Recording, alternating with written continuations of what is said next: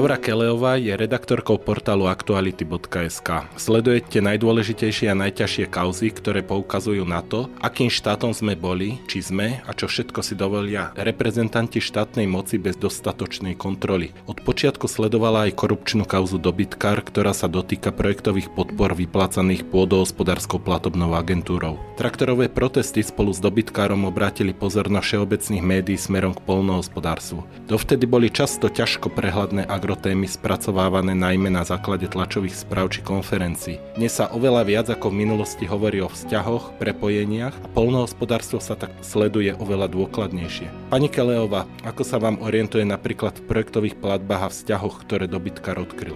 Je to pravda, že to nie je úplne ako najjednoduchší rezort a hlavne naozaj len tie špecializované, či už weby ako tento váš Polnoinfo alebo, alebo vyslovene redaktori konkrétni, majú tú predstavu o tom, ako to všetko funguje oveľa lepšiu. Ale ešte pred tým dobytkárom bola vlastne známa kauza Ľubice Roškovej, bývalej poslankyne Smeru a už tá vlastne vo veľkom odhalila ako keby taký ten proces, čo sa týka vyplácania priamých platieb. Ja som ešte pred aktualitami pôsobila v Slovenskom rozhlase a tam už som sa venovala poľnohospodárstvu, takže neboli to pre mňa úplne neznáme pojmy ako priame platby a platby na hektár a všetky tieto schémy, takže to už som zhruba vedela, že ako to funguje a čo sa týka projektových podpor, ono to funguje v zásade veľmi podobne ako v ostatných rezortoch, takže toto nám nie je úplne ako keby neznáme alebo španielská dedina, iste má svoje nejaké špecifika, čo je podporované v tom poľnohospodárstve, ale konec koncov zameriavali sme sa aj na v podstate tú takú turistickú časť, keď, keď sa to si určite posluchači môžu pamätať, že sa vlastne z eurofondov vystavali obrovské chaty a hotely a tvárili sme sa, že ideme podporovať slovenský turizmus a v skutočnosti e, sme prišli na mnoho projektov, kde to boli len ľudia napojení na aktuálnu vládnu stranu, ktorá mala v područí e, podhospodárstvo a, a proste si stavali akože chaty a hotely. A konec koncov paradoxom je, že vlastne jeden z týchto obvinených kauza dobytkár tiež takto využil tú jednu podpornú schému a sám si vystaval penzión. To ste o tom aj písali je to veterinárny lekár zo stredného Slovenska. Ako tam vlastne skončila tá kauza, alebo kde je tomu koniec? Tak my sme sa tam aj osobne boli pozrieť na ten penzión, ako to vyzerá. Ja som si vypýtala celú vlastne projektovú dokumentáciu, aby som videla, že ako vlastne, že, že, čo to bolo, o čom to bolo, že kde akí turisti chodia do Ladomerskej viesky a, a potom som sa vlastne bavila aj so starostom o tom celom. No a z tých celých akože aj podkladov, aj z tých všetkých monitorovacích správ, ktoré on mal povinnosť každý rok zasielať ministerstvo, tak vlastne z toho vyplynulo, že ja neviem, či tam mal nejakých 4-5 akože turistov a pár prenocovaní, ale jedno jednoducho aj náš štát a aj Európska únia sa poskladali na to, že si Ľubomír Kropil postavil penzión s výrivkami, s kopec izbami, s kanceláriami a neskôr vlastne v tejto kauze dobytkár sa dozvedáme, že na čo, na čo ten penzión slúžil. Že sa tam stretávali proste presne títo ľudia, že sa tam odovzdávali tašky peňazí, k čomu sa vlastne konec koncov Ľubomír Kropil priznáva. A ja by som ho nenazývala len veterinár, ale áno, to MVDR tam veľmi akože míli, ale je to jednoducho človek blízky HZDS, ktorý po roku 2000 už sa objavoval v rôznych takých pofiderných kauzách, akože rozdával peniaze na výstavbu ihrísk a, a podobne, čo bola teda prudko predvolebná kampaň HZDS a ako aj sám potom neskôr v tých výpovediach, keď už sa priznával pred policiou, tak vlastne on priznal, že ten systém dobytkár vznikal niekedy v rokoch 2009 čo je pre mňa osobne šialené, ja som tedy asi bola na základnej škole, predpokladám, ale že ten systém sa prevaľoval všetkými vládami, všetkými vlastne, či už smerom, či už SNS-kou, e, keď, keď e, viedli tie rezorty, takže toto nie je ako keby jednak ojedinelá vec a, a trvá jednoducho tento systém, o ktorom sa o chvíľu budeme rozprávať, trval roky, rokuca. A toto je podľa mňa naj, najviac fascinujúca vec na tejto celej kauze. Hovoríte o dobytkárovi ako o systéme. Museli tú požiadavku, kto chcel dostať prostriedky, splňať všetci, alebo to mohli splňať len niektorí? Boli v tom nejaké prvky náhody, alebo to bolo naozaj organizované od vrchu po spodok? No ja si pomôžem vlastne tou výpovedou Ľubomíra Kropile. On mal veľmi blízko k poľnohospodárstvu, ako som spomínala aj k strane HZDS. A on sám hovorí, že od roku 2007, keď sa spustili také tie prvé výzvy, čo bolo vlastne takéto projektová podpora v plienkach, by som to nazývala, tí žiadatelia vedeli, že má blízko k politike a že má tam nejaké slovo. Minimálne teda bol, myslím, že nejakým krajským funkcionárom HZDS. Čiže on hovorí, že už v roku 2007, 2008 a hlavne teda v tom roku 2009 sami za ním vlastne prichádzali tí žiadatelia a s tou takou povestnou vetou nedalo by sa niečo tak vlastne prichádzali s tou ponukou, že, že sú ochotní akože urobiť niečo, aby, aby boli naozaj úspešní v tých projektoch. A tento systém sa nabaľoval, nabaľoval. Je pravda, a to tvrdí vlastne Kropil, že keď sa stal ministrom pôdohospodárstva Žolt Šimon v roku 2010, tak chvíľu vlastne ten systém dostal pauzu, ale potom vlastne od roku 2012 pokračoval. A pokračoval spôsobom, že už nebol ako keby na čele Ľubomír Kropil, ale vedeli ľudia, cez koho sa to dá vybaviť a boli ochotní zaplatiť. Keby neboli ochotní, nevieme, čo sa stane, ale jednoducho tí žiadatelia evidentne ochotní boli. Či boli oni donútení systémom, alebo sami ten systém spolutvorili, tak to sa dnes vlastne nedá povedať. To by sme si naozaj museli vypočuť každého jedného, kto bol ochotný zaplatiť. Ale ja si myslím, že tá spolovina je ako keby na každom jednom. Pretože neskôr sa aj budeme baviť, že ako, ako tá celá kauza vypukla, tak to bolo o priznaní jedného človeka, že som vypaľovaný a ja nie som ochotný dávať peniaze a prišiel som na policiu povedať o tomto a o tomto. Takže neviem, či to fungovalo úplne na všetkých projektoch. Na mnohých áno a myslím si, že táto jedna schéma dobytkár nebude posledná. A to z toho dôvodu, že len štatisticky mi nevychádza, že keď tuto sa bavíme o nejaké možno, možno stovke projektov, ktorá je tu zaznamenaná, tak štatisticky mi vychádza, že ak bolo viac lobbystov, viac poradenských služieb, tak jednoducho musel byť aj viac žiadateľov, ktorí zaplatili úplatky.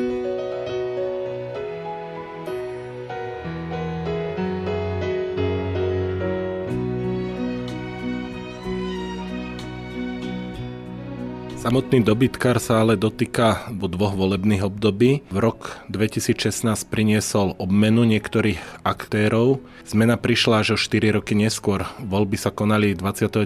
februára a už 4. marca došlo k akcii dobytkár. Teraz je otázka, či by k tým zásahom e, policie došlo aj vtedy, keby opozičné strany nevyhrali, lebo vyšetrovanie bolo už asi tak e, rozbehnuté, že v prípade víťazstva Smeru, či by tej akcii vôbec došlo? Ako to vnímate vy? Ja nesmiem, nemôžem a ani nechcem komentovať politiku, ale pravda je taká, že vlastne kauza dobytkár sa začala na jesen 2019 boli podnikatelia alebo jednoducho také konzorcium troch firiem a pochopili, že vlastne nie len, že tá poradenská firma im má vypracovať projekt, ale pochopili, že majú aj zaplatiť. A im jednoducho pripadali, myslím, že to bolo v stovkách tisíc eur, e, ktoré si od nich e, žiadal sprostredkovateľ Lubomíra Kropila. Im to pripadalo šialené a povedali si, že, že stačilo, že idú na policiu a, a že to proste oznámia. Takže už na jeseň 2019 policia pracovala vlastne s podozrením, že je tu nejaký systém, nejaká skupinka, vedeli o tom, že, že kto v skutočnosti píše tie projekty, vedeli, že Lubomír Kropil je ten, ktorý by mal byť nejakým lobbystom, ale že v skutočnosti on nezastrešuje nič. A postupne vlastne sa dostali aj k rôznym ďalším menám. Určite na jesen 2019 nevedeli, že, že kam to siaha, že raz budú vlastne písať uznesenie aj voči Norbertovi Bodorovi a Martinovi Kvietikovi. Otázne je, že ak by tá politická zmena nenastala v roku 2020, že či by to išlo až tak vysoko. To je otázne. Ale tie prvotné úkony, ktoré boli rozbehnuté voči Kropilovi, potom sme tam mali dvoch právnikov, Krivočenko, ktorý už dnes je nebohý a, a Kopriva, bol tam e, ďalší podnikateľ Miklas a ďalšie také akože menšie články a myslím si, že, že asi zrejme by sa nevyhol tomu celému ani, ani Marek Kodada, bývalý funkcionár a ani Juraj Kožuch. Otázne je, že ako až vysoko by tí policajti mohli ísť. Ale my to dnes nevieme povedať. Proste Konštelácia hviezd bola, aká bola a voľby dopadli, ako dopadli, takže sa to vlastne potiahlo a až po tie najvyššie miesta. Nevieme, že či vlastne policia už nemá ďalšie dôkazy o tom, či tí oligarchovia ako Norbert Bodor a Martin Kvietik posúvali tie peniaze vyššie, alebo či si ich nechávali, alebo či naozaj financovali politické strany, ako bolo to prvotné podozrenie. Takže tam už to ďalej nešlo, to vidíme, že nie, ale je to možno aj zhoda náhod, že kto sa rozhodne spolupracovať a kto nie. Určite, keby neprehovorilo množstvo z týchto obvinených, tak sa policia nedostane tak vysoko. To je možno aj dôvod, že obvinených bolo 19 fyzických osôb, ale nakoniec prokurátor podal na súd obžalobu len 8 obvinených fyzických osôb. Tu si pomôžem poznámkami, tak tých fyzických osôb je naozaj 8, máte pravdu, a potom tam máme ešte nejaké, nejakých tuším 5 firiem. Nenechajme sa pomýliť, to, že zo začiatku je obvinených e, viacero osôb, to neznamená, že aj na tých ostatných neskôr nebude podaná obžaloba. Ale deje sa tak preto, že napríklad Marek Kodada, ktorý poskytol policii teda obrovské množstvo informácií, nielen o sebe, ale teda aj o ostatných aktéroch tejto kauzy, je len vyčlenený na samostatné konanie. Teda on v tejto veľkej kauze, ktorá vlastne začína teraz na súde, bude v pozícii svetka, ale stále jeho kauza beží a je to len otázka času, kedy bude podaná obžaloba na ňo. A to isté platí potom v prípade aj tých ďalších. Je tam, myslím, právnik Jan Gajan, potom je tam ďalší muž, ktorý tam sa objavil ako nejaký falošný policet, ktorý tam koho si vypaľoval a tak ďalej. Takže nenechajme sa pomýliť určite aj na tieto osoby. Ak bude dostatok dôkazov, bude neskôr podaná obžaloba. Hovorili ste aj o piatich právnických osobách. Vieme, kto sú tie firmy? Môžem ich aj menovať, čak ono to bude konec koncov e, o chvíľu aj známe. E, ide o firmy K+, Spol SRO, Poragro, advokátska kancelária Lowcomp, Roko a Kasapa Group. Myslím, že tá posledná by teoreticky mohla akože najviac napovedať poslucháčom. Kasapa Group je vlastne firma, v ktorej vstupoval Ľubomír Partika, bývalý výkonný riaditeľ PPAčky za, za vlády Smeru. Áno, ide o vlastníka spoločnosti Agrotrade Group. Keď sa začalo samotné vyšetrovanie, niektorí ľudia, ktorí sú dnes obvinení, mali obrovský vplyv, to ste aj spomenuli, tých, ktorí by si možno v tom roku 2019 nemysleli, že budú obvinení. Niektoré indície, ktoré ste aj vy sami na portáli Aktuality zverejnili, uvádzajú, že hlavní aktéry vedeli, že sa slučka zaťahuje. Je to ten známy lístok, ktorý našli u jedného z dnes už obvinených v knihe. Aké boli tie indície, že tí ľudia zrazu vedeli, že sa okolo nich niečo deje? Ako to vôbec mohli vedieť? Veľmi jednoducho a to je podľa mňa veľmi nešťastný spôsob, ale neviem zatiaľ prísť na iný, aký by mali zvoliť tí policajti, pretože policia, ak má nejaké podozrenia o nejakých projektoch, Napríklad ako mala na tú jesen 2019, prišli ľudia, podali trestné oznámenia a teraz polícia sa nemôže v noci potichu vlámať do PPAčky a vybrať si papiere, ktoré potrebuje. Jednoducho prichádza tam moment, kedy polícia musí tiež odkryť karty a vypýtať si od, od PPAčky e, nejaké dožiadania, teda nejaké informácie ku konkrétnym projektom. No a je jasné, že keď si vlastne policia pýta od PPAčky, ktorú vedie Juraj Kožuch, informácie k projektom, ktoré Jurajovi Kožuchovi zrejme boli minimálne známe, známe, alebo teda mohli byť nejakým spôsobom podozrivé, tak nastáva panika medzi týmito ľuďmi. A evidentne nastala, pretože to nie sú ani moje domnienky, ani domnienky policie, ale sami tí ľudia, ktorí spolupracujú s policiou, teda napríklad právnik Jan Gajan, ktorý nie je priamo v tejto obžalobe, ale je obvinený v kauze dobytkar, hovorí, že áno, dostal informácie, že sa policia zaujíma o takúto a takúto konkrétnu vec, dokonca tam dal aj presne značku. Značku myslím iniciálov tých ľudí, ktorí, ktorí boli žiadateľmi, takže mali dobré informácie a mali správne informácie, ale nie je sa čo čudovať, pretože bežia aj iné trestné kauzy ako očistec a podobne, kde sa vlastne hovorí o akejsi policajnej mafii a o prepojení policie a, a súkromného sektoru biznismenov, oligarchov. Takže t- tie informačné toky jednoducho fungovali. Martin Kvietik mal podľa jednej z výpovedí, tuším Mareka Kodadu, dokonca časť nejakého spisu, alebo kopie spisu, neviem, k nejakej tiež podobnej agrokauze, ktorú, ktorú už riešili na, na policii. Takže tie informácie áno, tiekli určite, ale vravím, že, že je vlastne nešťastné, že keď si policia pýta tie informácie z PPAčky, je jasné, že sa k tomu dostane riaditeľ PPAčky. A keď je zrovna bohužiaľ riaditeľ PPAčky jeden z podozrivých, tak proste nastáva panika a dávajú si vedieť, že, že sa niečo deje. Čo sa teda údajne a aj podľa obžaloby dialo aj v tomto prípade.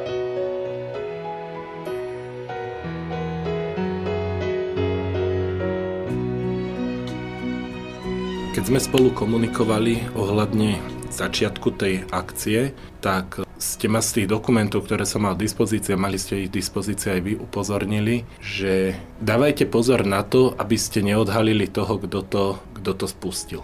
Vy tiež som si všimol, že vy si na to dávate veľký pozor, doteraz to meno nikdy nezaznelo. Je to asi lákavé, čo byť prvý a mať tú informáciu a nezverejniť ju.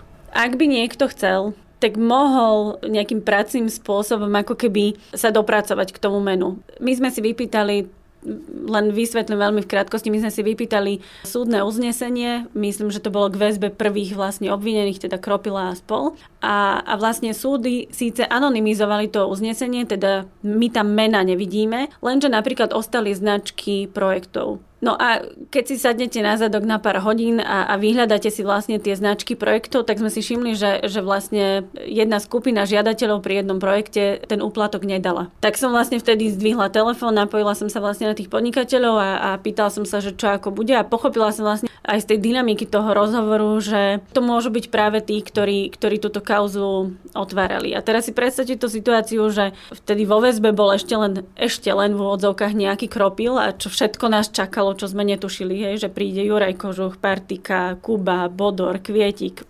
obrovské šialené mená e, s obrovským vplyvom na Slovensku tak som úplne rozumela tým žiadateľom, že ich obava z toho, že, že odkryli niečo a že pichli naozaj do, do osieho hniezda a konec koncov aj policia, že tá obava a ten strach je na mieste. A my e, onedlho, keď začne súdne pojednávanie, tak predpokladám, že minimálne sa bude čítať e, výpoveď tých ľudí alebo to trestné oznámenie, ktoré tam spísali v tom roku 2019, alebo tých ľudí priamo predvolajú na súd. Takže skôr či neskôr sa o nich verejnosť dozvie. Ale to je aj tá práca novinárov vyhodnotiť, že čo je a čo nie je podstatné a či my zbytočne neohrozíme tých ľudí tým, že vlastne povieme, že kto to celé začal, kto nebol ochotný ako unikát vlastne v histórii Slovenska e, zaplatiť e, úplatok za, za nejaký úspešný projekt. Nestalo mi to za to spomínať ich mená, keď nebolo jasné, kto všetko ešte môže byť do tejto celej kauzy zapletený. A to boli ľudia, ktorí boli na slobode. Takže máme skúsenosti s vraždou novinára a, a nebudeme zbytočne ohrozovať e, ľudí, ktorí sa rozhodli čestne ísť na policiu a ohlásiť nejakú trestnú činnosť. Takže vlastne v tejto podobe, ako ste to povedali, keď to dáme von, tak je to len otázka času, kedy tí ľudia ľudia budú, budú známi. Určite budú buď predvolení ako svetkovia na výsluch, na súd, alebo sa bude ich výpoveď čítať.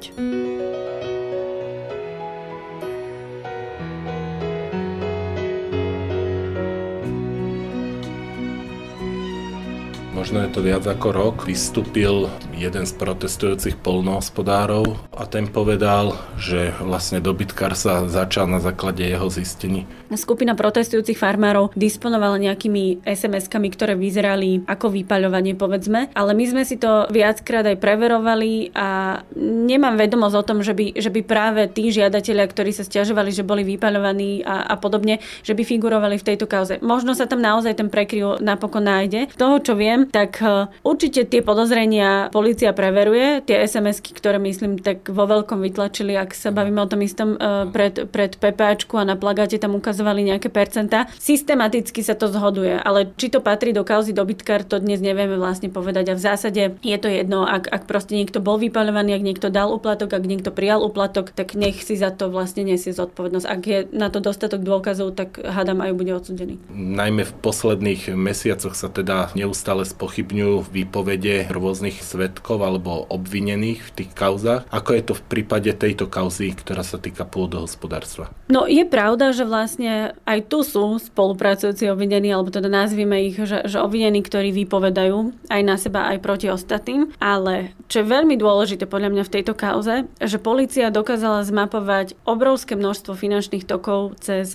účty, ktoré im do istej miery, v niektorých prípadoch úplne 100% zapadajú vlastne do toho, čo, čo hovoria. A teraz vysvetlím príklad. Ak žiadateľ potvrdzuje, že áno, vyplatil som peniaze dohodnutú sumu 18 alebo 20% z toho projektu, teda projekt mal hodnotu 100 tisíc a ja som 20 tisíc ako 20% úplatok poslal akože poradenské služby pre Ľubomíra Kropila, ten mi to vyfakturoval a potom policia ďalej vidí, ako tie peniaze vlastne idú cez jednu firmu, druhú firmu, cez vlastne firmy tých dvoch advokátov, ktorí tam boli stíhaní v tejto kauze a následne vidí veľké výbery peňazí e, v hotovosti, tak im to celé vlastne dáva zmysel a zapadá. Čiže to nie je len o tom, že, že Ľubomír Kropil niečo rozpráva alebo Marek Kodada niečo rozpráva, ale že je to aj o tom, že policia naozaj v tomto prípade má obrovské množstvo do seba zapadajúcich finančných tokov, čo sa týka z účtu na účet a aj výberov peňazí. O niečo ťažšie to je pri Norbertovi Bodorovi, pretože ten síce je obvinený ako keby pri každom tom jednom žiadateľovi, že tie peniaze mali ísť k nemu, ale v skutočnosti tá priama ako keby linka medzi Norbertom Bodorom a ktorýmkoľvek bežným žiadateľom chýba. Ale policia tam má ako keby mechanizmus rôznych teda finančných tokov, hovoríme o Ľubomírovi Partikovi a ďalšom obvinenom podnikateľovi Petrovi Kubovi a vidí tam obrovské finančné transakcie, pôžičky, vrátenia pôžičiek, predaje akcií a podobne. Takže vyzerá to ako spleť šialeného biznisu. Otázne je, ako šikovne to budú vedieť vysvetliť obvinení, ak vôbec. A otázne je, ako uniesie to dôkazné bremeno prokurátor. Pretože toto bude dôležité, že či prokurátor bude vedieť ako keby súd presvedčiť, že tieto finančné transakcie a tieto milióny, ktoré tu vidíme medzi Bodorom, Kubom, e, Partikom, nemajú iný zmysel a slúžili len na to, aby sa zakrylo vlastne to pôvodné pranie v podstate špinavých peňazí, aj, teda tých peňazí z úplatkov. A v druhom prípade Martin Kvietik, tak to vieme, že tam sú výpovede o tom, že chodili za ním do toho hotela Albrecht alebo potom na iné miesto a že mu nosili vlastne v tých darčekových taškách peniaze. Opäť, tam to bude zrejme stať na tom, že či sa potvrdia tie časté návštevy, či súd uverí Marekovi Kodadovi, ktorý hovorí, že naozaj som v taškách niesol peniaze, či súd uverí personálu, ktorý hovorí, že chodil tam Kodada, chodil tam Kožuch, chodila sa tam radiť ex-ministerka Matečná do, do hotela.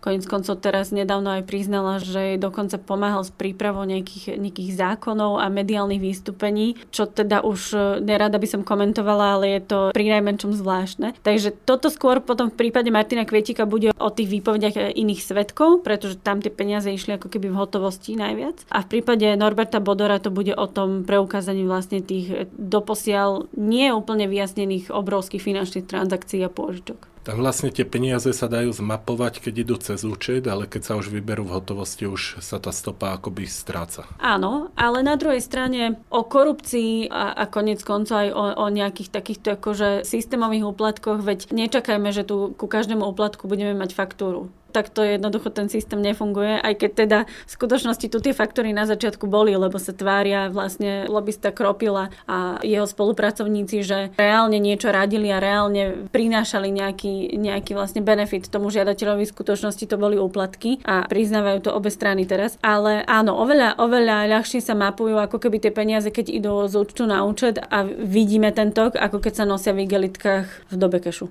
My keď sme si z tých uznesení robili určité tabulky, tak e, vždy bolo na cent zrejme, koľko je to percento toho akoby úplatku na tej zmluve o dielo. A teraz je otázka, do akej miery je zmluva o dielo s nejakou spoločnosťou pochybniteľná, není to obchodný vzťah medzi dvoma spoločnosťami. Nemôže to padnúť už na tomto vlastne prvom schodíku, že nejaká firma sa rozhodne, že to vypracovanie, v úvodzovkách vypracovanie projektu mi za tých 14, 16, 18, 20% stojí, ale pritom všetci vedia, že je to úplatok a preto oni to aj takto oficiálne cez účty robili, lebo si mysleli, že je to nespochybniteľné, lebo je to obchodný vzťah dvoch SROčiek alebo dvoch obchodných spoločností. Ako sa dá na toto pozerať? Dobrá otázka otázka, ale teraz ja by som úplne nekriminalizovala ako všetky e, poradenské firmy, lebo naozaj niektorí žiadatelia, ktorí si nevedia nič vypracovať a naozaj to zveria do rúk nejakej firmy, ktorá je proste solidná a všetko za nich urobí, nech si pýta peniaze, nech, nech si tento obchodný vzťah vlastne dohodnú. Áno, správne sa na to pozeráte, že ak by sme tu mali kropila, ktorý popiera a ktorý tvrdí, ja som všetko urobila, ja som im vymakal brutálny projekt a to všetko stálo za to a mali by sme tu žiadateľa, ktorý hovorí, že to nie je úplatok. Jednoducho, mne to za tie peniaze stálo, ja by som nikdy taký fantastický projekt nenapísal a, a pán Kropil to urobil úplne perfektne a ja by som mu dal ešte viac peňazí, no tak by sme sa zrejme asi ďalej nepohli. Lenže tu sme narazili presne na to, čo som povedala, že v septembri alebo na jeseň 2019 jednoducho prišli ľudia, ktorí tvrdili, že veď my chceme projekt, my nechceme platiť 20% za niečo, čo ani vlastne nevieme, že čo je to za garanciu, my nevieme, že vlastne ako sa na to potom budeme pozerať a nie je to veľa peňazí a stojí to vôbec za to. Takže na tom to celom padlo. Že dovtedy vlastne tí žiadatelia, áno, boli ochotní. Boli ochotní, možno, možno mnohí dnes kývnu plecami a povedia, že tak takto to fungovalo a dal aj sused Fero a dostal traktor a dal aj Zuza a tiež dostala kombajn, no tak proste takto to funguje a inak sa to nedá. Možno naozaj tí žiadatelia boli oklamaní aj, aj týmto spôsobom ale to, čo si sa vypýtali, nebude to fungovať v tomto prípade, pretože tu máme vlastne človeka, ktorý priznáva, že on tie projekty vlastne ani nepísal, že bol vybavovač, že bol nosič peňazí, že bol počítač peňazí. A máme tu žiadateľov, ktorí tvrdili, že vlastne áno, tých 20 alebo 14 alebo 18% nebolo len za projekt, ale za to, aby dobre bolo v úvodzovkách, aby, aby to jednoducho prešlo.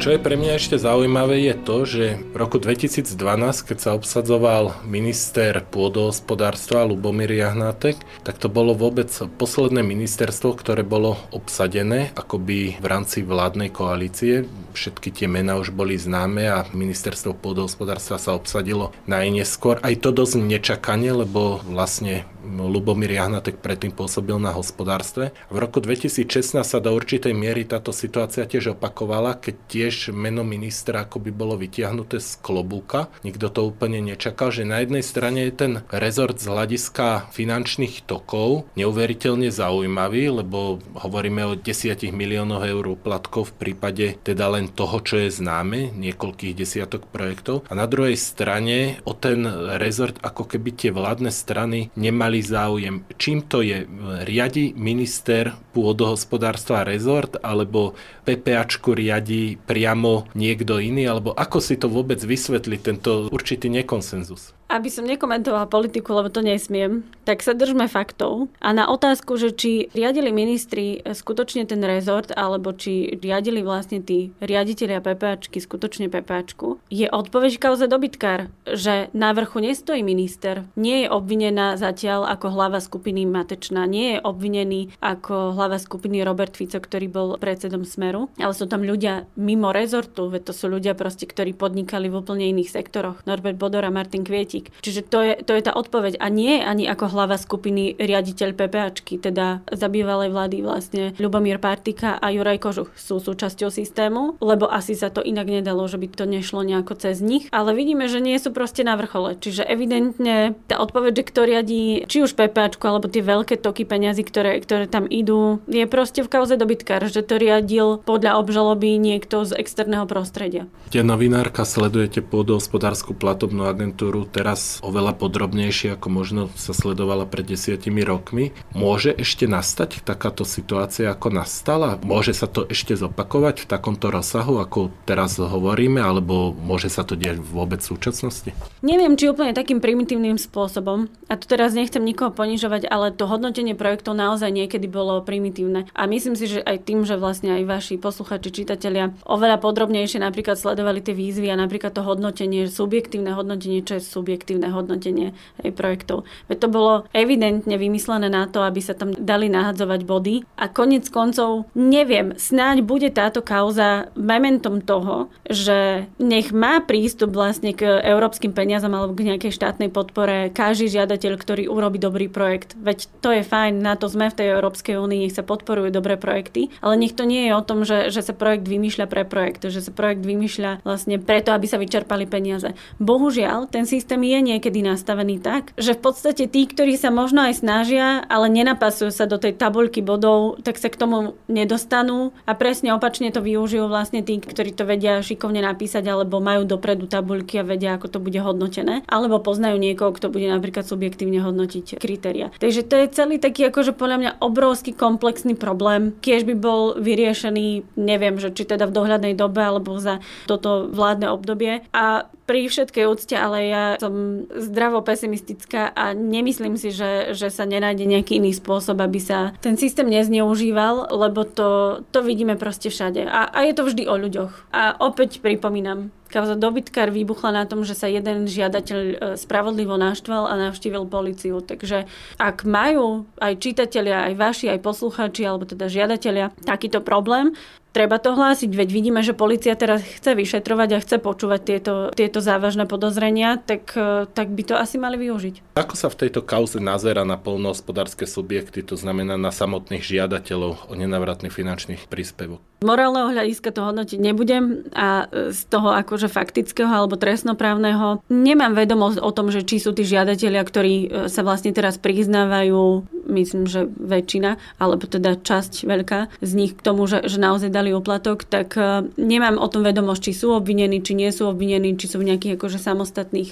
kauzach. Určite príde nejakým spôsobom rad aj na nich. Na druhej strane policia a orgány v trestnom konaní prizerajú aj na to, kto je akým spôsobom nápomocný pri odhaľovaní trestnej činnosti, ktorá je ako keby vo väčšom rozsahu, čo, čo teda skupina uh, dobytkar je budeme si musieť minimálne vypočuť, alebo budú aj predvolaní zrejme niektorí žiadatelia, ktorí tie úplatky dali, pretože to sa jednoducho musí nejakým spôsobom vysvetliť. Musia povedať, že, že či ich dávali hotovosti, či ich posielali na účet, akým spôsobom a, a to všetko vlastne má zapadať do tej skladačky, e, ktorú orgány v trestnom konaní vyskladali v tejto kauze dobytkar. Minister pôdohospodárstva v útorok podal forezný audit na úrad špeciálnej prokuratúry. Povedal, že dobytkar je len jednou z častí a tých e, korupčných kauz v rezorte je oveľa viacej Poviem len jedno, a to som vlastne načrtla už na začiatku. Ak tu máme jedného lobbystu Kropila, máme tu nejakých e, jedného, dvoch právnikov, jedného, dvoch podnikateľov v tejto kauze a policia hovorí o oplatkoch za vyše 10 miliónov eur, tak ak existujú iné poradenské služby, iní lobbysti na Slovensku, čo vieme, že existujú. A ono sa v podstate o niektorých tých poradenských službách ako keby vždy v tej oblasti poľnohospodárstva a toho agrosektoru hovorí, tak mi nedáva zmysel, že by vlastne to nefungovalo aj inde a cez iných lobbystov rovnako. Takže to si skôr myslím. A v nedávnom rozhovore e, nového šéfa PPAčky pre náš portál v relácii na rovinu povedal súčasný riaditeľ Kiš, že sú desiatky, myslím, že to povedal až, až v stovkách vlastne otvorených buď dožiadaní medzi policiou a PPAčkou, teda že buď PPAčka na niečo narazí a posiela to policia, alebo policia si sama pýta. Takže evidentne e, dobytkar nebude jediná záležitosť. Piatok 25. februára teda je vytýčený dátum prvého súdneho pojednávania v kauze dobytkar. Čo bude ďalej? To súdne pojednávanie je také ako bežne, teda prokurátor navrhuje vykonať nejaké dôkazy. Všetci vlastne obvinení a ich obhajcovia majú právo vlastne navrhovať vlastné dôkazy. Aj súd má právo prísť nejakým vlastným nápadom. No a v závere bude nejaký verdikt. A voči tomu verdiktu sa vie odvolať aj prokurátor a aj obhajcovia. Bude to dlhé, bude to veľké, je tam veľa obvinených, je tam veľa detajlov, je to obrovský spis, takže neočakávajme výsledok príliš e, rýchlo, ani to nie je, nie je nikdy dobré, ak všetci máme nejaké veľké očakávania a chceme rýchle závery. No a keď sa voči tomuto verdiktu ešte odvolajú, tak potom ešte stále má vlastne posledné slovo, alebo teda minimálne závažné slovo najvyšší súd, pretože ten môže pokojne urobiť to, čo v kauze Kuciak, že sa mu nebude pozdávať to prvé rozhodnutie a znovu to vráti vlastne do Banskej Bystrice a povie, že čo tam treba urobiť. Veľmi predbiehame, ale to len som chcela zhruba povedať, že, že čo sa bude diať s touto kauzou dobytkar. Ale ako sme spomínali na začiatku, sú aj ďalší obvinení v tejto kauze, ktorí nie sú priamo v tejto obžalobe, takže aj ich dielčie vlastne kauzičky budú určite potom predmetom zrejme obžaloby alebo nejakých dohôd s prokurátorom, takže to ešte uvidíme. Takže je to na obdobie mesiacov či rokov? Ja si myslím, že rokov. Ďakujem pekne za rozhovor. Ďakujem aj financované z programu Európskej komisie IMCAP zameraného na informačné opatrenia týkajúce sa spoločnej polnohospodárskej politiky EÚ.